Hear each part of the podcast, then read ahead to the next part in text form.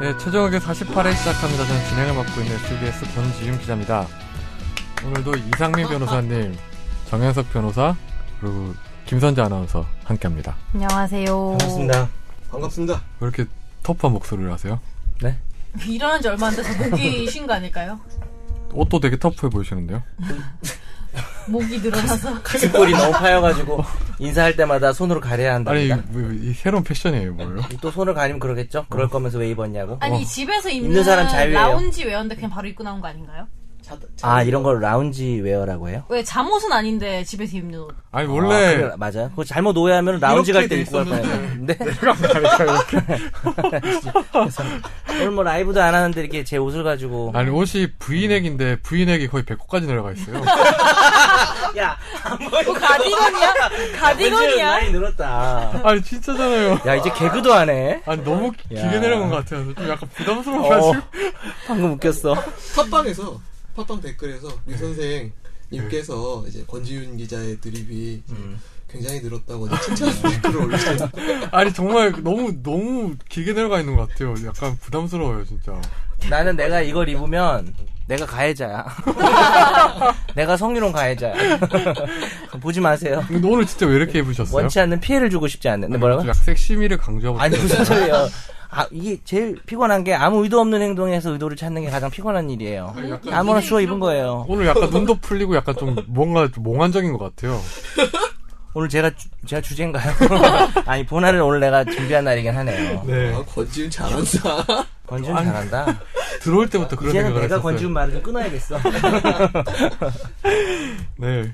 오늘은 청취자 사인 없어가지고요. 화재 판결을 바로 해야 될 것 같은데. 사실은 휴가철 때문에 땡겨서 녹음하는 거래요. 예, 대놓고 녹음하는 거 그래서- 저희 어? 휴가 가요. 예. 여러분들 다 휴가 가서 팟캐스트 듣고 계시나요? 빨리 들으세요 별이 흐르는 밤. 두 분은 어디로 휴가 가세요? 저는 홍콩 갑니다. 어. 와 더운데 더운데?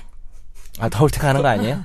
홍콩 디즈니랜드 한번 가보고 싶어서요. 오. 상하이 디즈니를 갔어야 했지만 아, 상하이에도 디즈니랜드가 있어요? 있어요 이상민 변호사는 어디로 가시는데? 요 저는 저그 버클리 갑니다 버클리 샌프란시스코 오. 그 놀러 가는 게 아니고 왜 가는 거죠? 놀러 이유가 가는 있죠. 게 아니고 저 저희 집에 저 제가 모시는 분 한 분 계시잖아요 그분하고 네. 의전 가시나요? 저- 저희 영애님하고 그분 저그 미국 메셔더들이라? 예 메셔다 드리고 거기서 저 오, 이케아 이제- 가서 조립하고 그 형수님이랑 따님이 이제 오래 못 보는 거예요? 그러면? 올해 예 올해 못 보죠 뭐 한 추석 얼마- 때쯤 보고 음. 추석 때 오, 되게 슬프겠어요. 네. 왜요 왜 그래서 형수님하고 예, 네, 떨어져 슬픕니다. 있으니까. 공식적으로 슬프고요 공식적으로 officially said.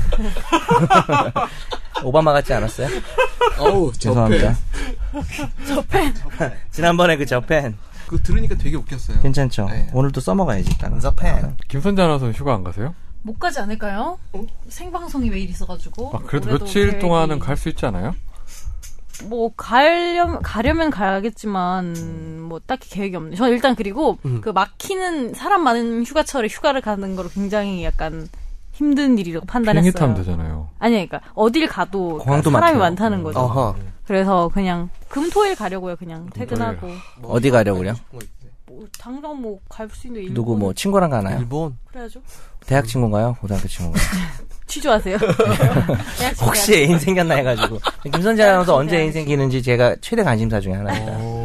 연애하고픈 여자잖아요. 그 자기 닉네임. 김선재 아나운서 뭐 애인 생겨도 얘기하면 안 되죠. 저 알아 잘해요. 그 얘기하면 안 돼요. 자기 유명 연애 얘기할 인사잖아요. 수도 있죠. 김선재 아나운서는. 넌 막 얘기할 거지. 저는요? 저도 얘기 안 할 거예요. 아. 넌 유명해서가 아니고 그냥 여기에서 얘기도 부끄러워서지. 어떻게 되려고 연애한 얘기를 해요. 그래서 연애한 얘기하면 안 돼요. 저 왜냐면 지우섭의 소개팅 한 번도 그렇게 득달같이 막 이렇게 했는데 아, 그러니까. 연애한다고 기자 하면 소개팅 한 번 했다고 난리 났는데. 왜왜 그때 아니, 소개팅 연애하면 별로 재미없을 것 같아. 뭐 할 얘기 뭐겠어. 그러니까. 내 연애 왜 관심 있어요? 아니 내 연애하면 남자의 결혼 연애. 얘기하고 결혼하면 그러니까. 애 얘기하고 그럴 걸요 아마 이 사람들은 너 이제 결혼하면 별로 관심 없어 해 사람들이. 그럼 빨리 결혼해야 되겠네. 관심 줄 때 즐겁게 알고 빨리 털어놔봐. 소개팅 안 해요 요즘은. 소개팅 안 들어오고 안 하고 있어요, 지금요. 안 들어오고. 근데 본인이 못하고 소개팅 있어요, 자체를 못하고 싫어하더만. 아니 시- 싫어하신 거잖아요. 아니, 그러니까요. 제가 소개팅 시켜드렸더니 아, 한 번 만나고 새로 오신 PD님 아는 선배 없으세요? 선배 이모님. 이모 이모님. 아, 이모랑 소개해야 되는 거야. 복학생. 아니, 왜 제 네. 군대 갔다 소개팅 오는. 얘기를 또 해요, 여기서. 죄송합니다. 나 소개팅 안 할 거라니까요, 예. 이제. 얼른 청, 아, 청취자 삼아 아, 화재 판결로 넘어가시죠. 화재 판결 뭐죠? 급급 넘어가네요. 급 넘어가는 거. 제목은 꽃, 비유한 시로, 제자, 성희롱 교수, 법, 정직, 정당. 맞나요? 네. 예, 맞습니다. 음, 여기 있네. 최 씨는 대학 교수인데요. 지난해 4월 같은 학교 학생인 A 씨에게 좋아하는 꽃이 뭐냐? 히아신스라고 대답을 하셨나 보죠. 히아신스. 네. 히아신스가 무슨 꽃이죠? 네. 나 히앗이라고 하길래 씨앗인 줄 알았는데. 아니요 히아신스라고 이렇게 약간 이렇게 뭔가 뿔같이 교수님 생긴 전 거 참 있어요. 맥주가 좋아요. 정말 김선재 아나운서가 열심히 설명하려고 네. 했는데 아무도 안 들어. 좀 들어주세요. 네, 네. 네. 그래서 그 꽃을 히아신스를 여성의 신체에 비유한 시를 써서 문자 메시지로 보냈대요. 최 씨는 시를 보내면서 A 씨에게서 영감을 아. 얻었다면서 시에 그 실명을 적겠다고 했다. 돌아버린다. 국문과 교수인가요? 돌아버린다. 영문 영어일 수도 있어요. 아, 이게. 아, 이 어우, 무슨 과 싫어. 교수인지 모르죠. 네.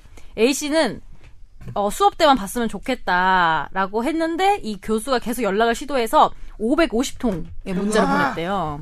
아, 근데 중요한 건또 극혐, 있어요. 극혐.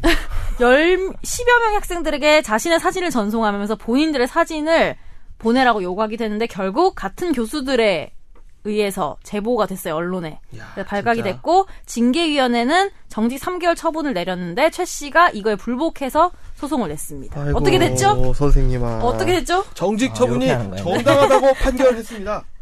재판부는 그, 그래도 이상한 사진을 보내진 않았나 봐요. 그랬으면 보다 셀카인가 됐겠죠? 봐요. 자기 네. 셀카를. 아니, 그거 자체도 이상할 것 같은데. 시, 시를 지어서 보냈는데 뭐 어떻게? 시. 시를 좀 누가 낭송해 나- 주시죠. 낭송. 네. 그게 김선재 아나운서 낭송하지 말고 다른 분이 강사가 하시죠. 강사가 교수 같은 이상민 변호사가 교수 하시죠. 대학 교수 예. 느낌으로 어, 진짜.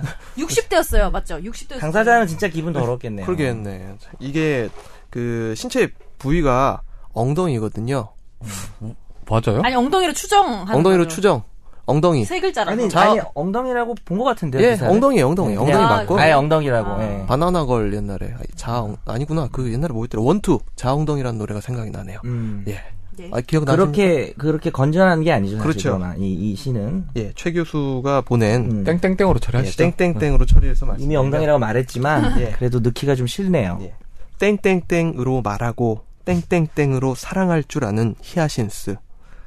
너는 처음 만나는 순간부터 내게 위안과 휴식. 너랑 카톡하니까 몸에 에너지에 에너지가 솟구친다. 이게 시야? 앞에 더 있어요. 왜 이거 아니가 그녀는 엉덩이가 아, 그녀는 뭐 상관없죠. 땡땡땡이 전부다. 땡땡땡으로 생각하고 땡땡땡으로 꿈을 꾼다. 엉덩이로 생각하고 꿈도 뭐, 말하면 꾸고 엉덩이로 말도 꿈을 하고 꾼다. 사랑도 하고. 이 교수는 엉덩이로 밥을 먹게 해야 될 것 같은 그런. 근데 그 생각났어요. 그 카톡 이모티콘 아시죠? 아 복숭아. 복숭아. 어, 피치. 아, 어, 그것도 보냈대요. 아니 아니 그 엉덩이로 말한다. 이거. 아 그냥 본인이 어, 생각났다. 예. 어, 어피치 어피치 그러니까 뭐 이모티콘. 사실 이제 우리가 저 신체적인 어떤 성범죄는 웃으면서 당연히 말할 수 없는데 약간 언어적인 성희롱은 뭐 우리가 좀 방송하면서 조금 웃게 되는 상황이 있는데 그러면 안 되죠. 뭐 사실 그러면 안 음. 되는 당사자는 뭐 엄청나게 불쾌했겠죠. 근데 솔직히 웃긴 건 또 사실이에요. 근데 너무 어이없잖아요. 이런 시를 보내는 게. 아니 문학성이 없어요. 그리고 그러니까. 뭐 시를 잘 짓지도 아, 않네요. 문학성이 있어도 그것도 안 되죠. 그럼 애매하죠. 하여튼 뭐 이거는 정직뿐만 아니라 이 성희롱 같은 경우에는 손해배상도 가능하지 않나요? 예. 직장 당연히 내에서 가능하죠. 당연히 가나. 뭐야 진짜 이거 이상한 아저씨네. 히아신스가 수선한가요? 네? 수선한가요? 히아신 찾아봤는데 백합과에 속한다네요. 백합과 아, 근데 이게 정직 3개월뿐이 안 된다고요? 그러니까 좀 나는 오히려 정직 3개월 뭐 다른 약한 것 아이들한테 같은데 그렇죠. 그러면 이거는 거의 뭐 한 명한테도 아니고 네, 퇴직을 뭐. 시켜 해고를 시켜야 되는 거 아니에요? 이 정도면? 근데 저는 사실 내용보다도 550통이 더 무섭지 않나요? 그러니까 이거는 형사처벌까지 같아요. 할 수도 있겠네. 음. 550통이면 이 교수는 무슨 생각을 이렇게 했을까? 어, 생각이 근데 지난번에 왜 저희 학교에도 이렇게 교수증 문제 됐던 음, 아, 적이 그렇죠. 있었잖아요. 예. 근데 그러니까 그 주변인들의 말을 들어보면 진짜로 그렇게 믿는 것 같대요. 그러니까 본인이 음. 어. 이런 20대 여자를 이렇게 어필될 거다. 어필, 그러니까 정말 남자로서 어필이 될 거다라고 생, 굳게 믿고 있대. 왜냐하면은 음. 항상 이렇게 학생들한테 좀 존경받고 인정받고 그렇지, 이렇게 그럴 수는 있겠다. 대우를 받으니까. 그렇지. 아, 근데 그거를 되게 잘못 무서운 거야. 착각하는 거예요. 아 그래서 권지윤 기자도 지금 계속 아 20대만 만나겠다. 하고 있는 거 아닌가요? 성희롱 교수에서 성희롱 교수. 시대를 만나요. 이렇게 하고 끝냅시다. 나이 많은 사람 그런 싫어요. 나이 건지. 적은 사람 선배님 싫어요. 오늘부터 시, 시 쓰는 거 예. 아니에요? 제가 지윤 선배가 저한테 이별 선물을 주셨는데 예. 예지 PD한테 이별 선물 줬대요. 그걸 어디서 샀냐 그랬더니 어른들의 에서 어? 지윤 선배가 예지 PD한테 주는 선물을 어른들의 에 샀다는 게 사실입니까? 더 얘기하지 말고 그냥 다음 다음 화제의 판결 넘어가죠. 아 근데 이거 재판부 얘기 좀 해주시고 넘어가면 안 돼요? 안 예. 했는 것 같아요. 그러니까. 학교에서- 보통 얘기만 넘어가고. 학교에서 징계위원회를 열고 정직 3개월, 그러니까 정직에 어, 정직을 넘어서면 이제 해임 처분을 내릴 수 있고 파면 처분까지 할 수 있겠죠. 음. 예. 이제 여기에 대해서 야, 너안 읽어왔지? 아 읽어왔어요. 지금 읽어왔대. 아, 씨, 잠깐. 세 기사 아니야, 세 아니 기사? 20초 전에 읽고, 읽어왔어요. 예. 뉴스. 말 그대로 뉴스 아니에요, 지금? 학생들 역시 그러니까 이 학생들에게 불쾌감 또는 심리적인 부담감을 줄 수 있는 사적인 내용의 메시지를 보낸 사실이 인정되고 학생들 역시 단순한 교수와 제자 사이의 관계를 넘어서 충분히 불쾌감을 느낄 수 있는 정도에 해당한다. 근데, 근데 진짜 선재 아나운서가 말한 게 중요한 말인 것 같아요. 법적인 얘기보다도. 그러니까 이제 어떤 다양한 관계가 있잖아요. 교수와 제자, 뭐 직장 상사와 뭐 부하 직원. 그 법조계도 비슷하거든요. 뭐, 뭐, 이렇게, 뭐, 수습, 인턴하는, 뭐, 판검사든 변호사든, 인, 인턴과, 뭐, 이제 있잖아요. 왜 웃으면서 날 봐요?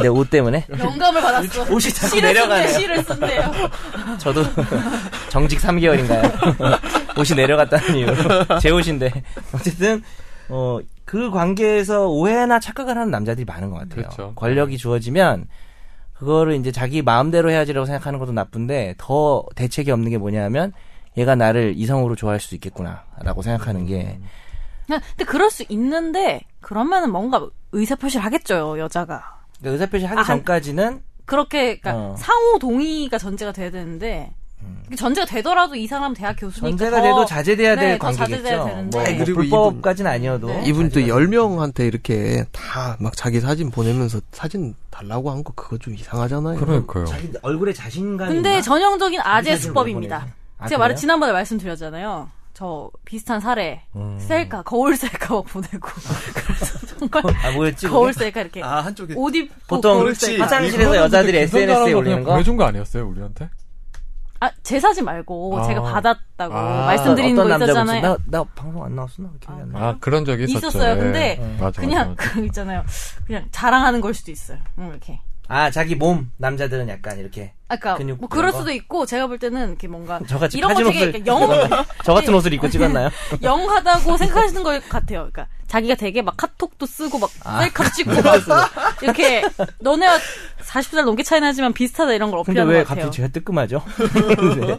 저도 되게 세대 차이 없다고 생각하고 열심히 아니 치세요? 근데 20대들과 정 변호사님 진짜 세대차 없는 것 같아요. 네 넘어갑시다. 네. 우산을 아무튼 여기 피해자분은 손해배상 소송도 청구하시는 게 좋은 것 같아요. 아무튼 또 준비하신 화재 판결 예, 있으시죠? 두 번째 화제의 판결 김선재 아나운서. 난민 신청자 생계비 지원 문자 메시지 거절은 위법인데요. 에티오피아 국적 여성인 A 씨가 2014년에 체류 목적으로 입국을 했다가 다음 해에 법무부에 난민으로 인정해 달라고 그리고 생계비를 지원해 달라는 신청을 냈어요. 오, 근데 근데 문자로 거절했다고요? 네 문자로 그럼 니은 니은 이렇게 보낸 건가요? 노노. 죄송합니다. 이응 이응. 니은 니은. 그렇진 않고 귀하의 생계비 지원 신청을 거부됐습니다. 네. 귀하는 난민 신청 후 6개월이 지나면 취업 허가를 신청할 수 있습니다. 라고 통보를 한 거예요. 근데 A 음. 씨는 아무런 근거와 이유 없이 법무부가 문자 메시지로 통보만 했다. 이게 위법이라고 소송을 낸 거예요. 그러면서 A 씨는 소득도 연고도 없고 임신을 해서 생계비 지원을 받지 못한다면 생존을 위협받을 수 있는 상태였다며 이 같은 사정을 고려하지 않은 채 통보만 보냈다고 주장했는데 어떻게 했죠? 네. 재판부는 법무부가 생계비 지원 거부 처분을 취소해야 한다고 판결했고요. 그 이유에 있어서는 문자 메시지로 이유와 어, 거부 처분의 이유와 근거를 설시하지 않고 달랑 처분 결과만 통보한 데 아. 대해서 위법이라고 판단했습니다. 그러면 이제 문자가 꼭 잘못된 게 아니라 이유가 없던 게 더 본질인가 보네요. 형식의 잘못된 예. 절차상 아, 문자도- 문자는 아니고 내용에 이제 아니, 그러니까 문- 거부 사유를 사유를 안 명확하게 썼다라는 거니까 MMS로 보내면 되는 거 아니에요? MMS 음, 길게. 사유를 길게. 그렇죠. 하는- 그런데 이거는 거절죄. 지금 그 거부한 것도 걔가 막 위법하다는 거 아니에요? 요청하는 거예요. 거부한 거, 그러니까 거부 처분 자체가 위법하고, 위법하다는 거 아니에요? 예. 그러니까 절차법 행정 절차의 특징이 뭐냐면 판결이랑 비슷하게 판결도 다투려면은 그 이유와 근거가 설치돼 있어야지 어떤 부분에 의해서 지금 판결이 잘못되었는가를 다툴 수가 있잖아요. 그래서 행정 절차법도 똑같거든요. 네. 행정청이 불이익한 처분을 하려면은 행정 절차법상 이유와 근거를 다 설치를 해가지고 상대방한테 어, 서면 혹은 문자 메시지 기타 등등 뭐 여러 가지 방법으로 통보를 하게 돼 있는데 여기에서는 전혀 이유와 근거를 설치하지 않고 너의 신청은 안 받아들여졌습니다라는 결과만 딸랑 보낸 거는 이제 행정 절차법 위반이라고 판시한 사례입니다. 그럼 뭐 난민으로 인정하고 생계비를 지원하라는 취지인가요, 이거는요? 그것까지는 아니, 그건 아니지 아니고. 않았나요? 난민 신청 받아들여지는 비율이 정말 드물고 정말 드물긴 정말 하죠. 아마 절차를 갖춰서 다시 거절하지 않을까 그럴 수도 있을 것 같아요. 그 문자 메시지로 할 수 있는 게 그러니까 지금 문자 메시지 통상은 법원에서는 서류로 보내잖아요. 예. 원래 서면 통보의 원칙이죠. 예. 예. 근데 해고 같은 경우에도 문자 메시지로 네. 하는 게 위법하다는 것도 아니지 않나요? 할 수 있다. 네. 할 수 있다로 이제 해고의 요건을 갖췄습니다. 음. 이거니까 생각나네요. 제가 깨알 같은 자랑이지만 예전에 승소했던 사건 중에 네. 돌아가시고 부모님이 자식들끼리 상속재산 분할 협의라는 게 있잖아요. 네. 원래는 세명이면뭐 3분의 1씩 정확하게 나눠 갖는 거지만 네. 셋이 모여서 뭐 큰 누나가 집을 가지고 뭐 둘째 형이 뭐 예를 들어서 뭐 빌딩을 땅을 가지고 이런 식으로 하잖아요. 근데 그거를 문자 메시지로 한 거예요. 카톡방 어, 왜냐면은 왜냐면 세, 명- 세 자매였는데 첫째가 병든 어머니를 되게 오랫동안 모셨거든요. 그래서 첫째가 조금 더 많이 가져가는 거에 대해서 둘째, 셋째가 그때 문자였어요, 문자. 네 근데 네. 네. 그 카톡 단체방이었느냐 문자였냐도 제가 좀 고민이 됐었는데 단체방이면은 이건 짤없이 분할이 유효하다고 저는 생각을 하고 음. 문자도 저는 유효하다고 주장을 했어야 됐어요. 왜냐하면 그 큰 언니가 진짜 한 10년 이상 어머니를 혼자서 다 했거든요. 그래서 둘째 셋째가 그래 언니가 이거를 가져라라고 해놓고 이제 마음이 변한 거죠. 음. 정말 마음이 변해서 이제 소송을 건 거예요. 음, 그러니까 제 의뢰인이 클라이언트가 그 피고였던 거고. 근데 이제 문자 메시지를 내 가지고 문자를 통한 상속 재산 분할 협의가 이루어졌다고 주장해서 이제 인정. 인정 예, 인정받은 사건이거든요. 그러니까 사실 문자 메시지로도 뭐 웬만한 건 다 되는 거고 거네요. 약간 고민되는 거는 서면으로 해야 된다는 법률 행위들이 가끔 있어요. 그렇죠. 사실 증언 증언은 구두로 해도 되지만 서면으로 하면 서면으로 안 하면 그냥 바로 해도 음. 되거든요. 그냥 뭐 이행하기 전에 예를 들어서 권지훈 기자한테 내 차 줄게 이렇게 말로 해도 효력은 있으나 그렇죠. 어 약간 신중하지 못하다는 이유로 해제할 수 있게 해놨는데 음. 서면으로 하면 내가 그렇게 쉽게 해제를 못해요. 근데 이럴 때 이제 카톡이나 무- 메시지를 보내면 서면으로 해석할 음. 것인가 이게 좀 앞으로 좀 우리가 고민되는 부분이 아닌가. 전 저한테 문자로 보내주세요. 네. 어떻게 되나 보려고. 어른들의 아이고. 권지훈의 대리인이 막 이상민이고 둘이 막 어린들이 에서 맛있는 거 먹고 근데 저는 약간 개인끼리는 괜찮은 것 같은데 이거 문자 가지고 장난치는 사람 되게 많잖아요. 그런 적 없어요. 저 대학교 때 한창 남자애들 군대 많이 갈 때 그 뭐 음. 통보 같은 거 받잖아요. 예, 그런 거를 그렇죠, 친구 사이에 다 문자로 장난치는 거예요. 발신자 왜냐- 바꿔서. 아. 발신자 바꿀 수 있으니까 그래서 이거는 근거도 근건데 이런 공식적인 거는 문자로 하면 안 될 것 같아요. 요, 즘은 휴대폰이 발신지 발신자 못 번호가 바꾸죠 못 바꾸죠. 예. 옛날에 그런 시절이 예, 있었는데 아 그래요? 요즘 못 바꿔요? 요즘은 몰라 컴퓨터에서 보내는 문자는 컴퓨터- 가능할 어, 것 같은데 근데 안드로이드 폰 해킹하면은 다 바꿀 수 있어요. 예. 아니 그래서 그냥 뭐 확인하세요 이렇게 오긴 하더라고요. 딱 그 결과를 얘기 안 해주고 음, 뭐 시- 사이트 들어가서 확인하세요. 네, 사이트까지 주소까지 이렇게 이렇게. 해가지고 음, 그렇게 하더라고. 예전에 그 번호 막 바꿨을 때 어. 막 여자친구와 남자친구한테 예. 이상하게 번호 바꿔서 어제 나이트 즐거웠어요 막 이렇게 해서 막 헤어지고 이런 경우도 있었잖아요. 아 실수로 잘못 보내는 아니 아니 일부러. 일부러, 일부러 아, 일부러 시험해 장난으로. 본다고 이렇게. 오, 어, 짱 싫음. 아니, 그러니까 누가 누구를 시험해 보는 그러니까 거야 이제 어떤 여자 그냥 친구가 권지훈이랑 김선재가 어. 사귀면 내가 김선재가 그것도 싫죠. 아. 어. 번호를 바꿔가지고 어제 나이트에서 만난 사람이에요. 즐거웠어요 하면 남 남자가 답변으로 이제 네 저도 즐거웠어 하면 이거 아. 진짜 아. 갔다 온 거고 막 그렇게 해야 되는 아. 근데 어제 나이트 갔다는 정황이 있어야 써먹을 수 있겠네요. 그렇겠죠. 적어도 가, 네. 가서 또 성공을 했다. 이렇게 하는 정황이 어제 있어야 만난 되겠네요. 어제 만난 나야. 잘 있었어. 자- 집에 잘 들어갔어. 아, 진짜. 해장국 맛있었어. 그러니까 어제 가만 거다 해야죠. 네. 지난 지난주에 그 사법연수원 여자분 저 문자 보내가지고 그분이 이제 발신번호 바꿀 수 있던 시절에 그렇게 한 거죠.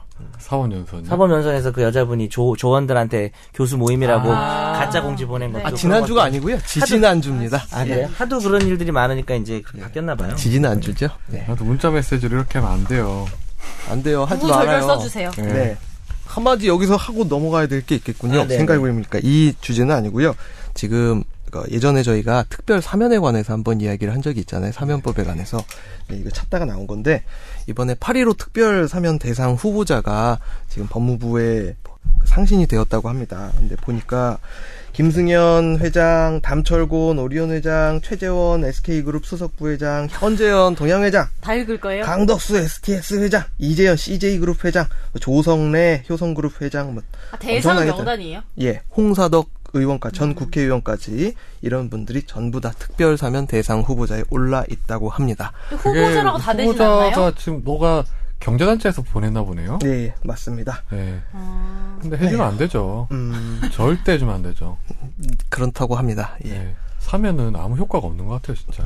아 근데 딴 건 전 저는 딴 건 모르겠는데 이 중에 이제 저 이분이 계시더라고요. 현재현 동양 회장이 걸려 있, 거든요 네. 이분이 징역 7년 받아갖고 그런 지금 거예요.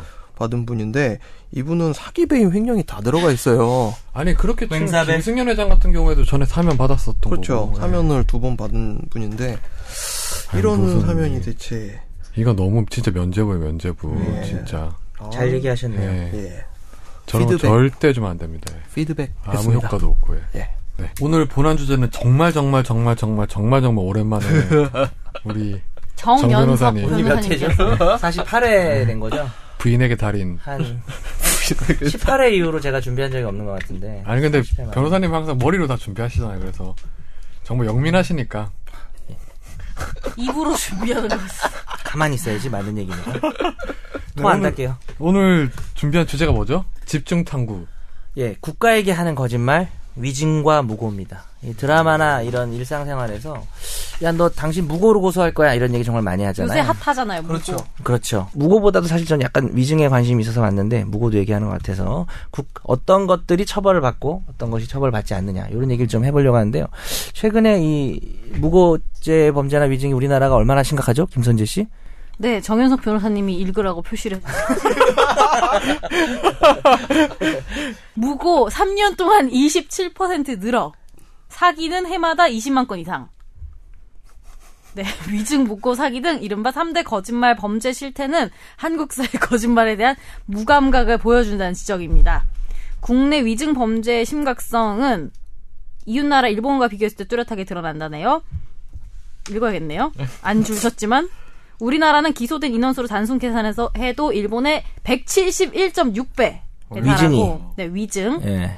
그리고 무고는 2011년 2,464건이었는데 12년에 2,700건 넘게, 2013년에 3,000건 넘게, 2014년에 3,100건으로 해마다 증가세를 나타냈는데 유형도 개인적인 악감정으로 고사하는 감정 보복형, 경제적 이익을 위해 법적 책임이 없는 사람을 끌어들이는 이익 취득형, 형사적 책임을 면하기 위한 책임 전가형, 전가형 등 다양한 형태로 세분화되고 있습니다. 음.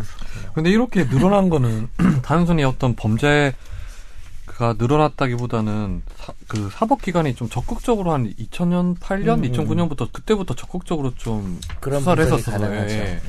그 전에는 뭐 이 거짓말하는 무고죄나 위증죄에 대해서 그렇게 막 적극적으로 대응을 안 했었는데 그 검찰에서 예. 언제부턴가 그 막 검찰 스스로 이제 사법 방해죄를 도입한다는 그렇죠. 명분으로 네, 네, 그렇죠. 음. 이런 사람들이 많으니까 사법 방해죄가 필요하다. 사법 권위가 무너졌다 이러면서 예, 국가를 뭐로 보는 거냐 약간 그런 예. 형사사법을 되게 무력화시키는 범죄다 해서 막 좀 강하게 처벌했죠. 2008년부터인가. 위증 무고 사범 특별 단속 예. 기간 그렇죠, 그렇죠. 이런 것도 예, 지금 예. 마련을 하고요. 음. 예. 근데 궁금한 게 이렇게 증언을 할 때 선서를 하잖아요. 네. 근데 뭐 위증이란 거를 알 수 있는 방법이 뭐 절차나 이런 수단이 있나요?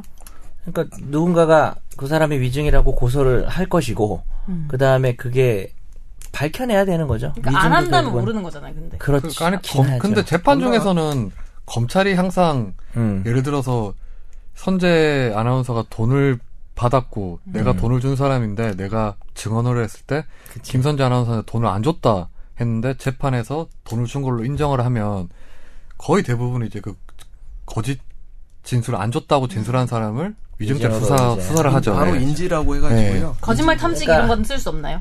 거짓말 탐지기는 법적인 효력이 없어요. 증거 능력이 없죠. 근데 그렇죠. 예. 사실 엄청 정확하답니다. 한 99%의 정확 그래요? 위치율을 거의 나타내게. 참고로 아홉 개 주로 우리나라에서 쓰이는 거짓말 탐지기는요. 예, 아홉 개의 질문을 세 번 반복해서 물어보고요. 네, 거기 중에 신뢰도를 일곱- 측정해서. 예, 일곱 개의 질문은 그냥 우리가 평소에 묻는 질문들 이야기를 하고 나머지 오. 두 개의 질문에다가 핵심적인 내용들을 섞습니다. 오, 재밌네. 어. 예. 그러면 처음에 일곱 개는 약간 뭐 이상민 실험용이네, 변호사 실험용. 해볼게요. 아, 네.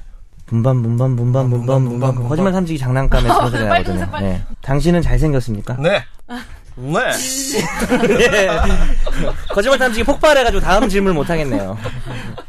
근데 그거는 아까 전에 말씀하셨듯이 99%의 신뢰도가 있다면 증거 능력을 부여해야 되는데 왜 안 하는 거예요? 그러면 그러니까 약간 뭐 1%의 정확하긴 모르겠- 어, 그런 확률 것도 있고 때문 아닐까요? 약간 그 뭐라 그래야 되나요? 법원이 그런 과학적인 것들 있잖아요. 그래서 안 믿죠. 그- 그러니까 약간 뭐 의사의 감정에 대해서도 여지를 남겨놓는 거예요. 의사의 감정을 뭐 신뢰하고 안 하고는 법원의 재량이다라는 표현이 맨날 나와요. 판결문을 보면. 근데 요새 그 굿아이프 드라마 보면은 막 표정으로 막 심리전 하잖아요. 이게 위증인지 아닌지 막 변호사들이 이거 아닙니까? 막 이러면 막 표정 막 싹 바뀌어가지고 증언하던 사람들이 막 그런 것도 있더라고요. 근데 실제로 멋있더라고요. 그렇지 않아요? 저 재판에서 심리전, 심리전. 예.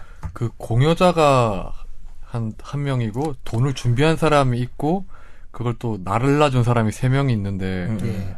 직접 전달한 사람 안 줬다고 두 명이 줬다고 자기의 돈을 만들었다고 음. 주장하고 해서 대지를 벌였는데 그때는 정말 표정 변화가 다 감지되더라고요. 법정에서. 예, 어. 법정에서 대지를 하는데 그래서 저 같은 경우도 우리 사건이 정말 확실하게 사실인데 증인이 나오는데 분명히 우리한테 불리해서 거짓말이나 위증을 할 것 같을 때는 저희 의뢰인이나 저희 의뢰인 쪽에서 그 사람이 어려하는 사람을 출석시켜서 방청석 맨 앞에 앉아 있으라 어, 그래요. 심리전. 예, 쳐다보고 있으면 그 증인이 위축이 돼요. 되게 예. 위축돼요. 그래서 뭐 꼭 원래 민사 재판은 잘 안 나오거든요. 민사 의뢰인이 근데 그럴 때 꼭 나와서 맨 앞에 앉아 있으라고. 근데 지- 진짜 그럴 것 같아요. 제가 검찰 단계에서 예를 들어서 공여자인데 검찰 단계에서 돈을 줬다고 했는데 음. 법정에 가서 그 돈 받은 사람이 바로 앞에 있으면 마음이 되게 흔들릴 것 같긴 해요. 음, 음, 음. 예를 들어서 막 몇십 년 동안 잘 알고 지냈던 사람인데 검찰 단계에서는 격리돼 있으니까 못 본 상태에서 예를 들어 나는 줬어 했는데 막상 얼굴 보면 그치. 아 정- 그래 안 줬다 해버리자. 정말 사이코패스 아니고는 뭐 아니 그거 조절하는 사람들 가끔 영화에 나오잖아요. 눈 피어. 음. 거짓말 탐지기도 막 조절하고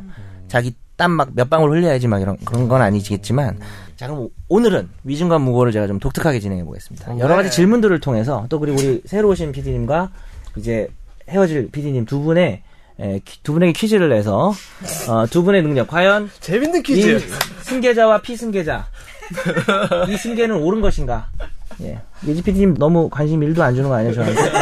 너는 떠들어라 나는 부처다 나무아미타불. 어, 정확한 표정입니다, 저기. 고로.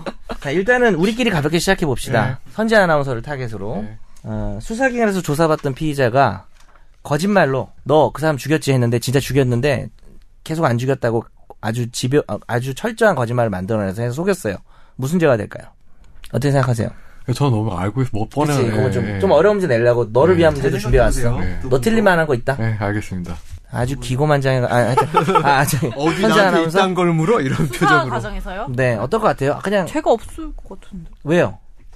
거짓말을 하고 지금 사람을 죽여놓고 증거인멸 아닙니까? 네. 위증? 피의자들을 원래 계속 부인하는 거 아니에요? 공무집행방해? 그렇죠. 조사하면 당연히 부인해야지. 죄가 없을 것 같습니다. 네, 예, 맞습니다. 이거는 죄가 없어요. 당연히 부- 그래야 되지 않나요? 아, 그거는- 된다기보다는 그래야 된다는 건 그렇지 아니죠. 않을까요? 예, 당연히. 증거가 뻔하면 네. 또 자백을 해야 되고 증거가 뻔하지 않아도 원래 자기 자백을 잘못을 하라고 할 수 없는 거잖아요. 자백을 강요할 수 네. 없죠. 자, 그다음 문제. 정말. 요게 요거부터 좀 어려운데요. 아 어렵다. 선재 아나운서 계속 수사기관에서 조사를 받던 이제 그놈이 살인을 했는지 궁금해서 친구를 불렀어요. 네. 근데 친구가 그 사, 자기 자기 그 범죄자로 지금 몰린 실제 범죄자인 친구가 죽인 사실 잘 알고 있는데 그 시간에 자기랑 있었다고 알리바이를 거짓말로 말했어요. 김선재는 그 당시에 권지훈과 같이 있었습니다. 뭐 이런 식으로.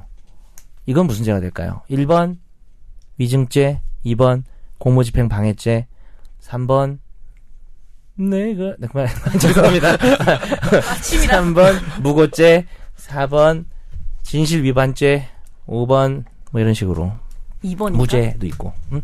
2번인가? 무죄인가? 오, 정확하게 말했어요. 무죄와 공무집행 방해죄 사이에 있습니다. 오 진짜요? 어, 그런데 소름 근데 이제 심리전 제가 낸 문제 해보겠다. 음. 정도에서는 무죄가 될 가능성이 커요. 거짓 증거를 제출하지 않는 한 공무집행 방해죄가 되지 않습니다. 근데 다 요게- 아, 왜 조사 단계이기 때문인 거죠?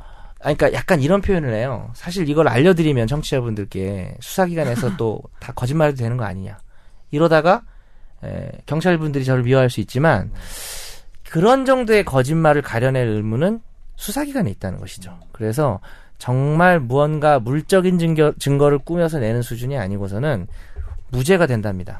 그래서 참 이게 어떤 의미에서는 모르겠어요. 위증죄나 무고죄를 엄벌하겠다는 국가기관의 어떤 선포가 너무 이제 어, 공권력에 대한 권위의식이 아닌가라고 생각하실 수도 있지만 일선에서 또 수사를 하는 사람들 입장에서는 이런 걸 뭐- 자기들이 밝혀내야 되기 때문에 그리고 워낙에 거짓말하는 사람이 많아서 사실 무고죄랑 위증죄는 엄벌해야 되는 게 맞다고 저는 생각을 합니다. 근데 그 왠지 그냥 느낌은 네. 위증이니까 음. 그냥 증언을 하는 것을 거짓으로만 했을 때만 제가 위증죄 어, 로 훌륭한- 훌륭한데요. 아, 정확한 예, 훌륭한데요. 어, 훌륭하다고 말한 김에 우리 이상민 변호사님 설명해 주시죠. 예. 그러니까 선서를 한 증인, 법정에서 선서를 한 증인이 뻥을 쳤을 때, 아이고, 예, 뻥을 쳤을 때 성립하는 범죄가 위증죄이기 때문인데요. 예, 그래서 법정에서 증인, 음. 선서를 한 증인이어야 합니다. 그러니까- 청문회 및 그러니까 네, 어떤 의미에서 정말. 재간의 문제는 위증이냐 아니냐는 문제도 안 되는 거고 음. 공무집행 방해냐 아니냐의 문제를 낸 것이고 이제 자연스럽게 위증으로 넘어가서 법정에서 이제 거짓말을 하는 경우만 이제 근데 처벌을 받는 것이죠. 얼만큼 처벌받죠? 5년 이하 5,100. 천만 원.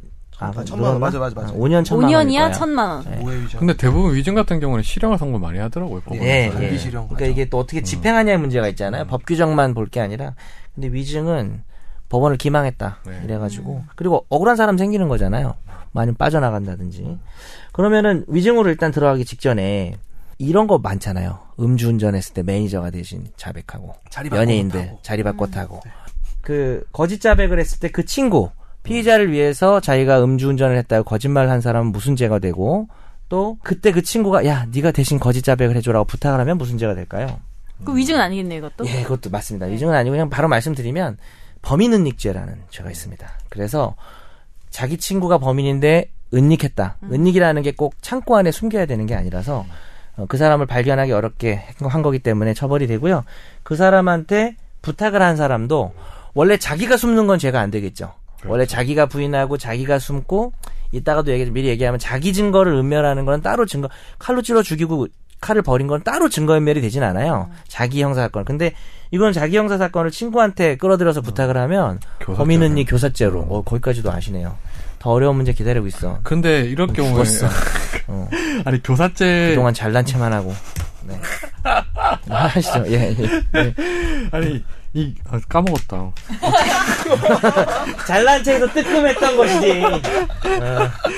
아니 이 교사죄 같은 경우에는 모든 죄에 다 붙을 수 있는 거예요? 네. 교사죄는 교, 어, 뭐, 방조죄도 마찬가지예요. 특별히 처벌하지 않, 뭐, 거의 다 붙일 수는 있어요. 맘만 먹으면. 어떤 죄가 궁금했어요?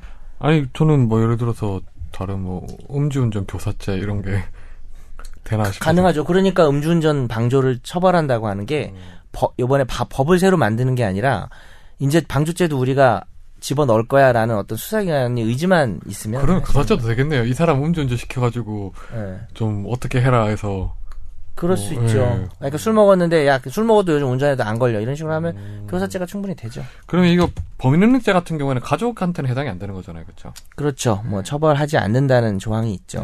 친족간에. 그러니까 옛날에 이제 이- 좀 하나 붙이자면 신창원 아저씨가 열심히 이제 도망 댕겼잖아요. 신창원 아세요 혹시? 네. 그 신창원. 무지개색. 아 그렇죠. 미 미미땡땡. 예, 미땡땡 그 저 그 티셔츠로 굉장히 네. 잡힐 때 유명세를 탔던 네. 루이부스 막 아, 미땡땡 니트 그냥 모릅니까? 미소, 미소니라고 하자. 미소니 아, 니트. 어. 그게 뭐예요? 신창원이 입- 입고 다녔던 그 밑- 사필 창원 기억하는데. 입었는데 그게 이제 그게 미소니 브랜드의 아 브랜드예요? 네, 그 굉장히 요란한 그러니까요. 네, 그때 이제 그 아버님 댁에 김제 전북 김제 이제 아버님 댁이 있었는데 음. 김제를 많이 왔다 갔다 하면서 사실 이제 거기서 아버님 많이 숨겨줬어요 도피 자금도 없고 음. 이러니까 하지만 그 아버님을 따로 처벌을 못 하거든요. 그렇죠. 네, 그거랑 똑같은 겁니다. 네. 그러면 사랑하는 사람 같은 경우에는 이게 겨- 가, 부인은 아닌데 사실혼 관계도 여자친구가- 아니에요. 그러면 이제 수사할 때 얼마나 사랑하는지 확인하죠. 아니 근데 진짜 농담이에요. 저는 이게 농담이죠. 사실혼 관계도 아니고 법적인 부인도 아닌데 예. 정말 사랑하는 사람에서는 숨길 수 있잖아요. 근데 그건 또 처벌하잖아요. 근데 그때 이제 신창원 사건에서도 그때 맨 마지막에 네. 숨겨주었던 동거녀가 입건이 됐죠. 이제 어떻게 처벌받았는지는 잘 모르겠어요. 다만 거기서 이제 양형의 고려는 될 겁니다. 어, 가족이 아니라서 법 규정으로 당연히 불처벌은 아니지만 그 정도 관계면 뭐 예를 들어서 10년 사귀었다. 그러면 뭐 무겁게 처벌할 수는 없지 않을까 싶습니다. 그래서 위증의 마지막 문제를 내보겠습니다. 네. 무고로 넘어가기 위해서 어, 이제 위증은 뭐죠? 법정에서 선서한 증인이 그 위증을 하는 거잖아요. 그랬는데 그날 저녁에 권지훈 기자를 방송국에서 봤다라고 위- 증언을 했어요. 그러니까 그 권지훈 기자가 방송국에서 물건을 훔쳤거든요. 그 차, 세상에. 차장님의 만년필을 훔쳤다고 합시다. 아주 나쁜 사람일세. 그래서 그거를 김선재 아나운서가 못 봤는데 음. 전혀 훔치지 않았다고 생각하면서도 평소에 이제 악감정이 뭐 최종 의견하고 이러면서 생겨가지고 사형을 당해야 할 제가 것이다. 봤습니다. 사무실 들어가서 훔치는 걸 봤습니다라고 거짓말을 한 거예요. 음. 근데 알고 보니까 진짜 훔친 거예요. 권지훈 기자가. 제가 훔쳤다고. 우연의 어. 일치로 예, 어. 우연의 일치로 위증을 했는데 맞았던 거예요. 그게. 어, CCTV 어차피 찍힌 거예요. 음. 근데 김선재 아나운서가 거짓말을 한 건 드러났어요. 왜냐면 그때는 김선재 아나운서는 그 소개팅을 하고 있었거든요. 예를 들어서 아, 뭐 얘를 억지로 만드는데 너무 재미가 없네. 어쨌든 요랬을 때 김선재 아나운서는 위증일까요? 라는 문제입니다. 요거는 좀 틀릴 수도 있을 것 같은데 이거 좀 저도 어렵지. 맞춰볼- 저도- 지은아, 저도 어렵네요. 지은이 좀 어렵지. 저도 맞춰볼래요. 요거를 일단 저도 맞춰볼래요. 알았어 기회를 드릴게요. 요거를 이제 새로 오신 네. PD님들께 해서 그 옛날 그구 PD님이 맞히시고 신 PD가 못 맞추면은 그 안 바꾸는 걸로 PD님을 바꾸지 않는 걸로. 강제 계약 예, 연장이에요. 강제 계약 연장되고 예, 아, 좋아하시네요. 아니 새로운 PD님이 좋아하시네요. 지금 며칠 됐다고 지금 되게 여기 힘든가 봐요. 근로 환경이 어떻게 한 거예요, 도대체? 그러니까요. 2주 아, 해보니까 일일 아시겠죠? 18시간 분위기를. 노동인가요? 이게 왜 이렇게 된 거죠? 예, 어쨌든 우리 두 분께 아니다? 아니다 PD 아니래요. 이유는요. 위증이 아니라 다른 죄일 것 같은데요. 근데 위증이 아닌 이유는 뭘까요? 그래도 뭐 사실 이게 답이 중요한 게 아니라 이유가 중요한 것 같아요. 근데 아까 그 조사 과정에서는 뻥쳐도 된다고. 그건 전혀 다른 얘기. 그거는 아 그건 이제 두 가지죠. 일단 위증이 아니고 그건 공무집행 방해냐의 문제인데 그 정도 거짓말은 수사기관이 밝혀내야 한다는 거다. 그러면은 공무집행 방해죄. 권지훈 기자 비웃었는데 지금. 비웃은 거 아니에요. 너 비웃을 때 코로 웃잖아. 아니에요. 아니에요. 네. 아니에요. 진짜 아니에요. 계약 연장이 되겠군. 그럼 우리 새로운 PD님 성함이 이주희입니다. 여기서 좀 주희리. 아예 운, 운명의 주사위를 던지고 다르게 가는 방법도 있습니다. 퇴사하면 되나요? 대사. 언제 이사해? 자, 어떨 것 같아요? 힌트를 좀 드릴게요. 새로 오셨으니까. 위증죄의 본질이 이 사람의 거짓말한 태도에 있을까요? 아니면 진짜 이게 거짓말이라는 객관적 사실이 있을까요? 그게 핵심 아닐까요? 아닐 것 같습니다. 아닌 것 같은데.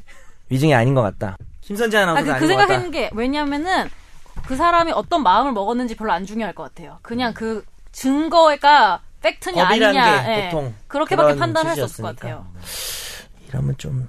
자, 그러면 권 기자님. 다 페이크일 수도 있어요. 지금 여기서 좀 독자적으로 가서 독자 완전히 노선. 그냥 내가 역시 나는 모르는 법이 없다. 아니 근데 아까 변호사님 얘기 듣고 아이 위증 때는 안 되는데 무고 무고죄가 된다는 거 아닌가라는 생각을 했었어요. 음. 그래서 위증죄가 된다 안 된다. 위증죄는 안 되는데 무고죄가 될 것 같아요. 아니 위증죄가 된다는 사람이 이렇게 한 명도 없는 거예요. 그래서 이것이 사법 시험에 엄청 잘 나오는 문제입니다. 여러분 위증죄가 돼요. 어 왜요? 놀랐죠? 소오름. 위증죄가 정말 특이해요. 그 사람의 태도를 중시하는 범죄입니다. 아 그래요. 예. 야, 다 어? 들렸다. 나 들렸다. 보람을 느낀다 오늘. 보람천. 아니, 자기 기억과 반하는 사실을 이야기하면은 그게 네, 이게 위증죄. 정확한 말이에요. 자신의 기억과 반하는 거짓말을 하면 오 신기하네요. 근데 뭐 어차피 한번 여기서 긴장이 풀렸기 때문에 뒤에 문제도 미리 내자면 무고죄는 어차피 잘 얘기하셨는데 무고죄는 아예 양태가 달라서 이 사람을 처벌해 달라고 신고나 고소나 징계 처분이나 형사 처분을 해달라고 요청을 해야 되기 때문에 여기서 일단 무고죄가 될 수는 없는데 이제 무고죄가 그거잖아요. 저 사람이 범죄를 저지르지 않았는데 저질렀다고 거짓으로 고소하는 건데 이때는 마찬가지로 범죄를 저질 저 사람이 범죄를 저질렀어요. 근데 난 저지른 거 모르고 저질렀단 거야. 저질렀다고 거짓말한 거예요. 뭐 어. 처벌을 근데- 받게 할 목적으로. 어, 근데 우연히 범죄를 저질렀어요. 이때는 또 처벌이 안 돼요. 어, 무고죄는 안 되고 위증은 아, 된다. 무고하고 위증을 계속 구별했는데 무고는 우연의 일치라도 그 사람이 범죄자가 맞고 신고한 내용이 맞으면 그래서 한마디로 우린 그렇게 외워요. 무고죄는 객관적 진실을 중심으로 하고 위증은 주관적 기억을 기준으로 해서 처벌한다. 음. 근데 궁금한 위증 끝났죠 이제. 넘어가 이제 궁금한 음. 아, 게 얘기하셔도 이런 5년 이하의 징역이나 천만 원 이하의 벌금 외에 네. 다음 재판에서 이 위증한 사람을 증인으로 쓸 수 없겠죠 당연히. 이미 밝혀졌다면은 네 이미 밝혀졌다는 음. 쓸 수 없다는 그런 법은 없고요. 또쓸수 있어요. 그럼. 아, 예, 그럼 위증을 쓸- 했는데도? 쓸 수는 있다고 봐요. 아. 어, 얼마든지. 그렇구나. 그리고 뭐 위증에서 마지막으로 한마디 하고 싶었던 거는 증인 증언을 하다가 변호사가 연락이 세게 공- 공격해가지고 거짓말했다 드러날 것 같으니까 그런 거 드라마에 진짜 많이 나오잖아요. 음, 끝나기 전에 그냥 아 나 사실은 예 맞습니다 제가 잘못 생각한 것 같습니다 이러면서 그걸 바로 잡으면 위증자가 될까요 안 될까요가 문제였는데 그것도 위증자 안 됩니다. 음. 그러니까 절차가 끝나기 전에는 요거 권 기자 다 맞출 것 같아서 요런 건 안 냈어요. 근데 이거 1차 예를 들어서 증인신문을 했는데 1차에서는 음아 좋은 질문입니다. 2차에서는 바꿨어요. 전체를 하나의 절차로 보면 그러니까요. 역시 예. 처벌받지 않죠. 예. 아 그런 거를 많이 취재하다 보셨나 봐요. 그게 대부분의 공유자들이 큰, 그, 큰 사건들은 예, 대부분 그렇죠. 그렇게 음. 하잖아요. 근데 너무 잘 아실 것 같아서 안 물어봤어요. 예. 자, 다음 이제 자연스럽게 넘어갈게요. 예, 정 변호사님이 준비하기도 무고죄가 있는데 네. 좀 전에 무고에 대해 설명을 해주셨는데 위증하고 무고의 큰 차이점이 뭔가요? 위증은 선서한 증인이 법원에서 거짓의 진술을 하는 것이고요. 무고죄는 누군가를 처벌받게 할 목적으로 이 처벌은 두 가지인데요. 우리가 잘 아는 형사처벌이 있고 징계처분이 있습니다. 근데 중요한 것은 무고죄가 되려면 공무소나 수사기관, 공무원에 대해서 허위사실을 신고해야 되기 때문에 뭐 일반적으로 기업에 대해서 저 사람 뭐 비리가 있다고 투서하는 거, 그 정도로는 무고죄는 아니고요. 명예훼손죄 같은 것이 성립할 수 있겠죠. 근데 검찰에 예를 들어서 뭐 수사 의뢰서나 네. 내지 아니면 뭐 투고하는 그런 글을 쓰더라도 그거는 무고죄 되는 거 아니에요? 검찰이니까 네, 수사기관은 수사기관이니까 예. 뭐꼭 고소의 형식을 취하지 네. 않아도 예, 좋은 음. 말씀입니다. 뭐 투서를 해도 결국 처벌해달라는 뜻이잖아요. 음. 그러니까 허위의 내용을 신고했다고 볼 수 있을 것 같습니다. 음. 뭐 아까 전에 그리고 저기 검찰에서 그거 뭐 예를 들어서 진술을 거짓말로 하면 위증죄나 이런 건 다 처벌이 안 된다고 했잖아요. 네네. 거짓말 정도는. 예. 그래 그러면 검찰 입장에서는 조서를 쓰잖아요. 예. 네. 조서에서 이제 뭐 공여자가 나 계속 안 줬다고 했는데 음. 그리고 결국 이제 자기들은 이 공여자를 거짓말을 했을 경우에 이제 처벌할 수 있는 다른 방법이 없잖아요. 그래서 이제 검찰에서 사법 방해죄를 계속 도입하려고 했었는데 예. 네. 두 분 변호사는 피요하다고 보시나요? 사업방해죄 저 제가 2009년도 1, 2월 달에 15 할 때 우리 그때 이모 현재 저, 저, 지금 어디로 가 계시지? 그, 그때 형사 어디가 1부장 아, 이창 있겠죠. 이창재 검사 그때 지금 저 검사님이 형사 1부장이었는데 이 사법방해죄에 대한 이야기를 저한테 한 20분 정도 하셨던 기억이 나요. 독대를 하면서 예. 어. 근데 그거 어떻게 생각하세요? 그래서 사법 방해죄가 필요한 거예요? 사법방해죄 저는 사법방해죄의 예 신설에 별로 동의하지 않는데 음, 동의하지 않. 수사기관의 의무 수사기관 예 진실 진실을 발견할 의무는 수사기관한테 있는 것이고 그리고 수사기관이 굉장히 여러 가지 권력을 갖고 있잖아요 사람을 불러다가 조사를 할 수 있고 이틀간 긴급 체포를 하고 48시간 구금을 할 수도 있고 그리고 열흘간 구속을 해놓고 경찰 단계 열흘 검찰 단계 11 플러스 11 구속을 또 할 수 있고 그렇게 여러 가지 정말 칼 같은 권한을 주는 이유는 그러한 권한을 바탕으로 사실관계를 진실을 밝혀낼 수 있는 그런 무기를 주는 것인데 참고인이 나와서 이게 또 거짓 진술과 기억에 반하는 진술과 기억이 모호한 진술의 경계가 되게 모호한 경우가 많잖아요. 그래서 사법방해죄가 생기면은 이것이 전가의 보도처럼 사용될 수 있는 가능성을 배제할 수 없기 때문에 저는 사법방해죄의 도입에 좀 더 신중해야 된다는 입장입니다. 저도 같은 의견이에요. 아까 말씀드렸지만 수사기관의 고충은 우리가 좀 이해할 필요가 있다. 뭐 이런 그러긴 한데 또 이게 또 범죄라는 게 하나가 신설이 되면 기본적으로 수사기관이 말한 것처럼 이 변호사 말한 것처럼 권력을 가지고 있고 모든 사람이 이제 수사기관에 가면 위축이 되잖아요. 그렇죠. 예, 근데 그런 상황에서 하는 진술들이, 어, 이렇게 어떤 그런 범죄나 이런 것이 될 수 있다는 한 가지 어떤 걸리는 게 있다면은 오히려, 그러니까 이런 경우도 있을 수 있는 거죠. 오히려 정말 그 사람이 범죄자가 아닌데 수사기관에서 당신 이름은 사법방해죄라고 했을 때 오히려 거짓으로 그 사람에게 불리한 진술을 하는 경우도 생길 수 있는데 거짓으로 유리한 진술을 하는 것보다 거짓으로 불리한 진술을 하는 게 훨씬 더 해악이 크다라고 저는 생각하기 때문에 뭐 기본 사법 이념이죠. 네. 무고한 사람을 만들어서는 안 되기 때문에. 음. 예. 아유, 적극적으로 동의를 하는 생각이시네요. 예. 예, 예, 예. 퇴근할까요? 한 번에 말을 너무 많이 한 것 같은데 어려운 말 제가 쓰면 좀 아니 이제 머리가 우리 아파요. 이제 무고죄 얘기해 주셔야죠 무고죄. 예, 무고죄에 관해서 아까 얘기했죠. 중요한 건 절도범이 아니다라고 생각하는 사람을 가짜로 고소했는데 마침 절도범이면 또 처벌이 안 돼요. 소오름 뭐 이러면서 어 맞았네 뭐 이러면서 가짜로 신고했는데 절도범이네 이러면서 처벌이 안 된다라는 것이고요. 무고죄에서 우리가 가장 오해할 수 있는 걸 하나 문제를 내보면 사기죄에서 이제 상당히 의뢰- 의뢰인들이 문의를 많이 하는 게 저놈이 돈을 안 갚았는데 정말 내 돈 떼먹으려고 빌려놓고 안 갚은 것 같다. 그러면 이제 사기죄가 되잖아요. 네. 아시다시피 돈을 빌릴 때는 정말 갚을 거라고 생각했는데 갑자기 사정이 어려워져서 못 갚으면 사기죄가 안 되고 그렇죠. 빌릴 때부터 변제 그종 능력이 그쵸 없으면, 네. 예, 변제 능력이나 변제 의사 없어 전혀 갚을 생각이 없거나 아니면 아예 알거지야 도, 도- 들어올 돈도 없는데 뻥을 쳐서 돈을 빌리면 차용 사기라 음. 그래서 사기죄가 되는 거죠 한마디로 돈을 빌려서 사기죄가 되냐의 기준은 돈을 빌릴 당시가 중요한 것인데 이제 그게 좀 애매하잖아요 근데 저한테 와서 아 저놈이 돈 빌려서 안 갚는데 분명히 땀만 먹은 것 같다 사기죄로 좀 고소를 좀 해야 되겠다라고 할 때 만약에 사기죄가 안 나오면 제가 무고죄가 되나요? 이런 질문을 되게 많이 하세요. 음. 자, 요건 어떨 것 같아요? 그건 당연히 안 될 것 같죠. 네. 어, 어, 역시 공 기자님. 그렇습니다. 왜냐하면 그러니까 이렇게 생각하시면 돼요. 무고죄가 문제되는 게 절도죄, 성범죄, 폭행죄 이런 것이 주로 문제가 되죠. 즉 눈앞에 보이는 뻔한 사실, 내가 맞았어요. 음. 내가 어떤 이런 일을 당했어요. 라는 말들은 거짓말인지 아닌지를 자신이 너무나 잘 알고 있잖아요. 그래서 그렇죠. 눈에 보이는 것을 예- 거짓으로 얘기했을 때 되는 거지. 제가 아까 말한 사기죄는 좀 법적인 판단 아닙니까? 돈을 빌릴 때 어떤 일이 있었다 없었다. 요런 요런 거는 법률 판단이 좀 달라질 수 있기 때문에 무고죄가 성립하기 좀 어렵습니다. 저는 오늘 너무 얘기를 많이 한 것 같아서 네. 이상 변호사 왜 이렇게 웃으세요? 아, 부인 얘기 너무 부담스러워서 옆에서 제가 중요한 얘기를 할 때마다 부위가 자꾸 내려오네요. 자꾸 내려와가지고 부위가 거의 뭐 방광까지 내려갔다 다시 올라온 느낌. 여보세요. 지금 방송 중에 그런 용어를 아니 누가 누구를 죽이는 것 같은 걸 봤는데 흐릿했어요. 근데 음. 대충 이 사람인 것 같아 해서 신고를 했어요. 그럴 경우에는 무고가 되는 거예요, 안 되는 거예요? 애매하죠. 네. 그게 정말 애매한 건데 어, 명확하지 않은데 그것을 정말 그 사람이 맞다, 내가 확인했다라고 했다면은 뭐가 될 수 있는데 음. 여러 가지 정황상 너무나 닮았어요. 뭐 실루엣이 닮았다든지 음. 머리 스타일이 그래서 오해할 만하다 싶으면 뭐 그거는 실수니까 음. 무고죄는 과실을 처벌하진 않습니다. 고의범만 처벌하고 있기 때문에 처벌하지 않겠죠.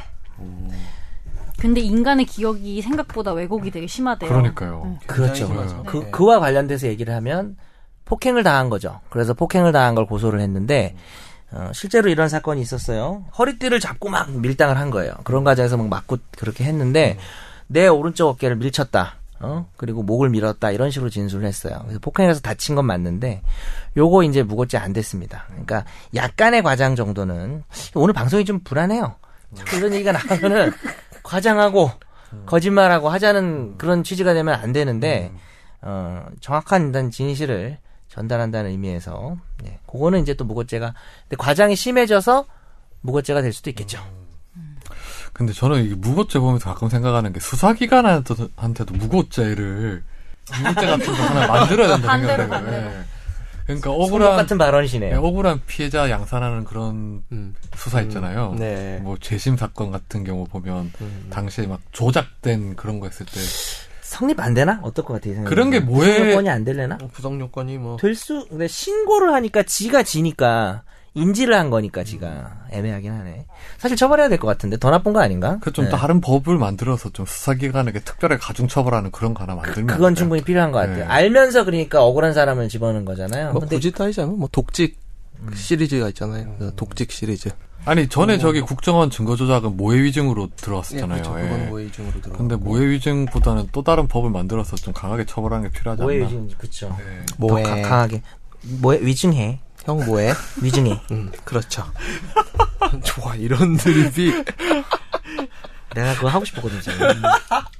아니 우리 정 변호사님이 오늘 위증과 무고에 대해서 완벽하게 설명을 해주셨는데 친절하게 또 마무리 멘트까지 준비를 하셨다고요.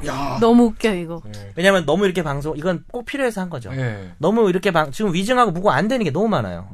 그래서 생각보다 범죄가 안 되는 경우가 많은 건 사실이에요. 그러나 과연 어디가 범죄고 어디가 아닌지 기준이 명확한 것은 아닙니다. 제가 오히려 좀 재밌게 하려고 특이한 경우를 가져온 것일 뿐이죠. 그리고 재미가 없었을 뿐이죠. 아니, 아 재밌었어요. 재밌었죠. 예. 그래서 특히 일반 국민 입장에서 변호사도 헷갈립니다. 그래서 어떤 왜곡된 정보를 듣고 오늘 이 방송을 듣고 위증이 아니다 아니라더라 무고가 아니라더라 이런 생각을 하셔서 오해를 하고 또 국가기관에 거짓말을 했다가는 큰 화를 입을 것이요. 왜 이거를 그렇게 말하세요? 여기 다르게 써놨잖아요. 네? 이거 보고 웃은 건데 그대로 읽어주세요. 요거 별로 안 웃긴 것 같아서 구라치면 피 본다 이거 별로 안. 웃- 오해하고 구라치면 피본다. 어, 근데 제가 왜 이게 더 웃기냐면은 그거 알아요? 그 웬 아주 오래된 짤인데요. 네. 그 여서 여자분 무당인데 그 무당 광고 있잖아요. 몇 번 전화해가지고 자기 아. 전화로 전보는데 내 외모에 반해 호기심으로 전화를 했다간 큰 호통을 들을 것이야. 그분 근데 외모가 뭐 하여튼 반할 예, 수도 호를, 있겠죠. 호통을 예, 입을만 해요. 네. 여러분 이게 검색창에 큰 호통을 입을 것이야 이렇게 치면 발을 입을 이, 것이야. 이 무당분을 볼 수 있어요. 예. 이 무당분을 보고 반할 수 있는 외모인지 아니면은 뭐 예. 신의에 반할지 이 외모가 어쨌든 그건 여러분 생각하시 기 네. 바랍니다. 오늘 위증죄 무고죄에 대해서 얘기를 해봤는데요. 마지막으로 김선지 아나운서 우리 네. 메일 주소 아, 네.